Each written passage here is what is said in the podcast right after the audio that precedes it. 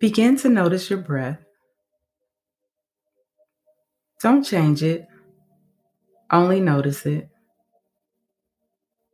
Notice any sensations in your body without feeling judgment or the need to alter them.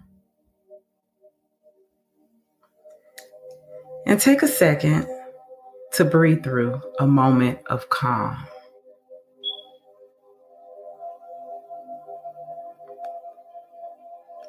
Now take an intentional deep breath in and exhale all the chaos. I'm Sanjoria Sidnor, a yoga mama, your host, and owner of Our Families Doing Yoga. I invite you to join me for tea as we explore topics involving parenting, families, health, and well being. You can't pour from an empty cup, so prepare to fill yours. You're listening to Tea with a Yoga Mama. Hello, and welcome to today's episode of Tea with a Yoga Mama. I'm your host, Sanjoria Sidnor, and if you were looking for me last week, I apologize. As we discussed in episode 7, Sometimes we have to adjust knowing that everything that we do in life will not all fit on the scale at once. Last week's recording happened to be one of a few things I had to remove from mine. Now, before getting into today's episode, can I just share a highlight from my week? Ivy's Tea Company occasionally releases Trap China, which is a teacup and saucer with phrases engraved in them.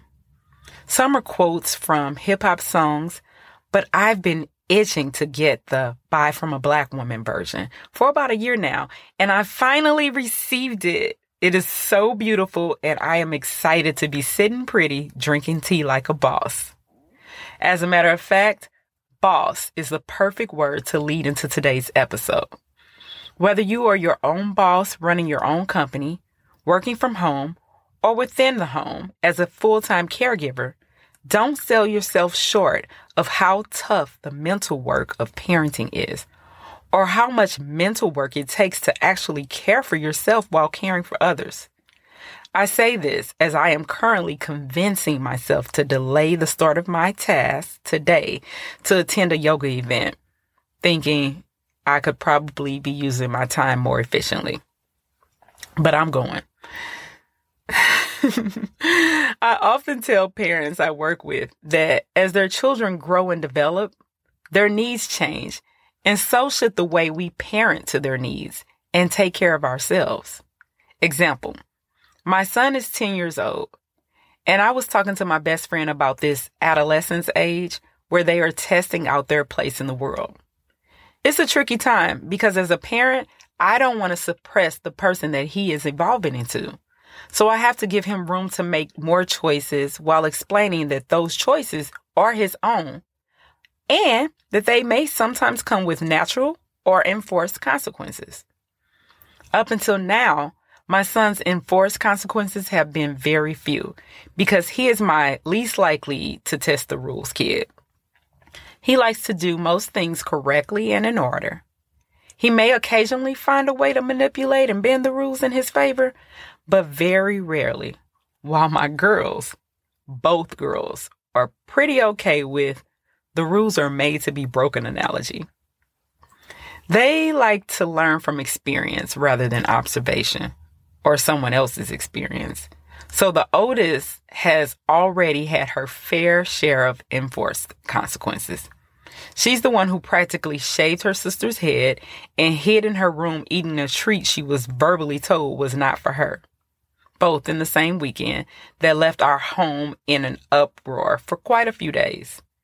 Everything turned out okay, but just know that you are only hearing a glimpse of this story, and I know that I am only getting a glimpse of what it will be like to parent her in adolescence. Now, their dad, my husband, he is an amazing provider and has worked his butt off to make sure that our needs are met for the entirety of our 16 years of marriage and quite a large portion of the 28 years we've known each other. But he works a lot. And though that means we are being provided for, it also means that I do a lot on my own. I also typically have to give him a play by play for the things I'm asking for help with. So that makes it a little hard to ask for help. So while trying to be inclusive and open to receive support when it comes to his involvement, I also have to remind him that he is only around for a limited portion of our day. So when I ask for help or need a break, it's pretty legit. Or I wouldn't ask because the additional task of scripting the play by play or the repair work after taking a break, it isn't pretty or desirable. I know this firsthand because for the past two weeks since returning from a beautiful business celebration in Philadelphia, I have been trying to pull my home, work life, and just life in general back in order. Don't get me wrong. I am looking forward to the next time, but my children's bedtimes are completely off. Our meals and meal times are completely off. And I have been playing catch up on less than ideal amounts of sleep since returning. The point I'm getting at today is that if it feels hard, it's because it is. If you feel overwhelmed, it's because you are. If you feel like you need a break, it's because you do. And if you're having mixed emotions about it all, feeling like you wouldn't trade being a mom for the world, but could use a day or two off, understand that both and all feelings have a place in your life. They can all coexist. And it never has to be either or. You can absolutely love motherhood and want to be alone at the same damn time. It doesn't make you a questionable mom it makes you human. Now, in addition to today's herb, I love to end this episode with some tips to get you through the hard days. Some I've been practicing these past two weeks, like taking a nap when I'm tired, taking a personal day from work, getting outside frequently, taking walks, yoga, or working out if that's your thing. But I want you to also understand that sometimes it's just going to be hard and you may find that you've let it all fall apart.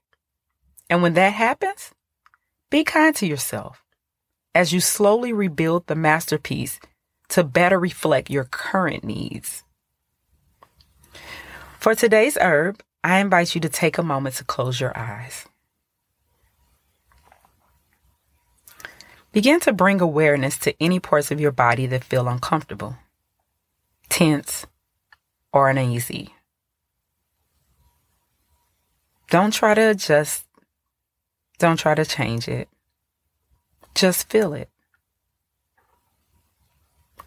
Bring awareness to any thoughts, whether fleeting or lingering, positive or negative. Don't try to change them. Don't try to fix them or work through them in this moment. Just notice your thoughts and notice how they are making you feel. Now listen to my voice. Your feelings are real. Your feelings are valid. Your feelings are important. Your feelings give you life. Your feelings mean that you are feeling, and that's okay. Now take a deep breath in through your nose and slowly release.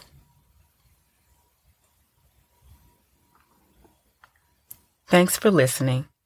And until next time, take care and be well, mamas.